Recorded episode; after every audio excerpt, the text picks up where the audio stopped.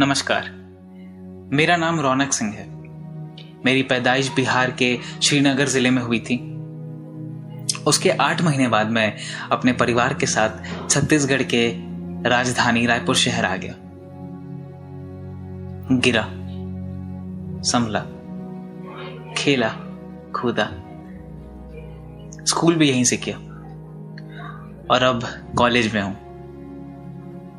आज सुबह जब चादर से सर निकालकर घड़ी की तरफ़ देखा तो पाँच बज रहे थे। और कानों में मध्यम मध्यम बारिश गिरने की आवाज़ें आ रही थी। जब मैं उठकर अपनी बालकनी की तरफ़ जाने लगा तो वो बारिश की आवाज़ें भी बढ़ने लगी। बारिश की बूंदें बड़ी ही तेज़ी से हवा काटती हुई ज़मीन पर गिर रही थी। ये वही समय था जब मैं उठकर स्कूल जाने के लिए तैयार हुआ करता था। और मेरी माँ मुझसे भी पहले उठकर मेरे लिए टिफ़िन बनाया करती थी।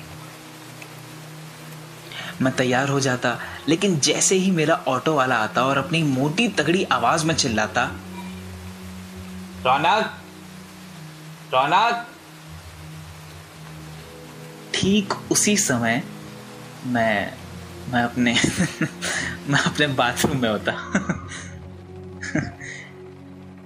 बड़ी मेहनत के बाद मैं अपने रेनकोट को पहनकर ऑटो के सामने वाली सीट पर बैठता, क्योंकि पीछे की सीट फुल हो जाती थी। मैं स्कूल पहुँचता, फिर वो रेनकोट के साथ भीग कर क्लास में दुबक कर घुस जाना। और रेनकोट उतारते हुए, खैर रेनकोट से याद आई बात। कि रेनकोट पहनने में कितनी दिक्कत होती थी ना यार। मतलब सबसे पहले आप स्कूल की ड्रेस पहनो, उसके बाद आप अपना बैग पीछे टंगाओ। फिर एक जन आपको कोई चाहिए जो आपकी मदद करे रेनकोट पहनने में। फिर बड़ी मुश्किल से आप रेनकोट में हाथ डाल के अपने बैग के ऊपर से निकाल करके पहनते थे। और फिर आप बटन लगाने में, उफ बटन लगाने में तो और दिक्कत। फिर स्कूल पहुंचो, फिर स्कूल में भी सेम वही। रेनकोट दोस्त को कहोगे यार, उतार दे यार, थोड़ी मदद कर दे। फिर रेनकोट उतारते हुए अपने दोस्तों को ये कहना कि, यार, आज तो पूरा दिन मस्ती करेंगे। कोई पढ़ाई नहीं होगी। और खुशी चार गुना हो जाती थी जब पता चलता था कि क्लास टीचर आज नहीं आई है।